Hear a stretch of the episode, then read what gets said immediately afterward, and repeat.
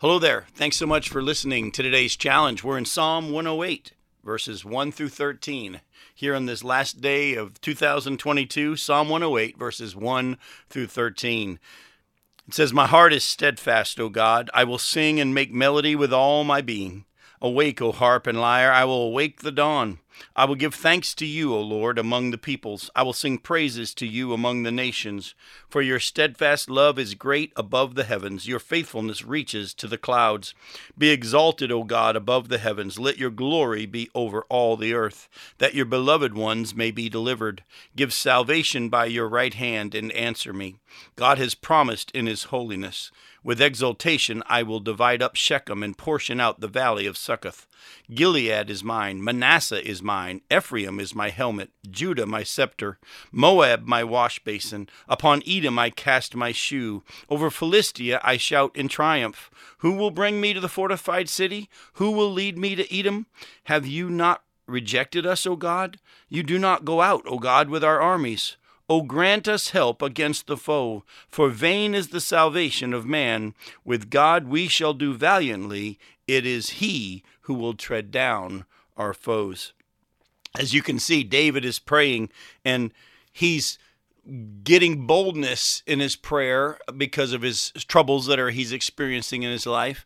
And he's acknowledging that God hasn't been going with them, but he's asking you to move with them now.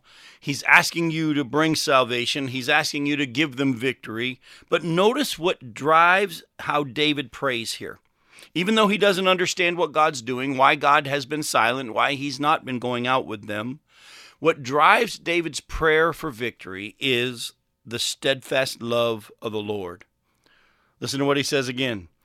He says, "I will sing and make melody with all my being. Awake, O harp and lyre. I will awake the dawn. I will give thanks to you, O Lord, among the peoples. I will sing praises to you among the nations, for your steadfast love is great above the heavens. Your faithfulness reaches to the clouds."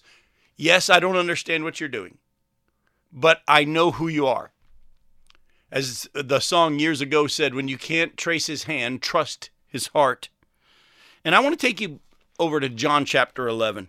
In John chapter eleven, we see Jesus in the whole episode of raising Lazarus from the dead. Notice what Jesus had said. In John chapter eleven, thirty-eight through forty-four, it says, "Then Jesus, deeply moved again, came to the tomb.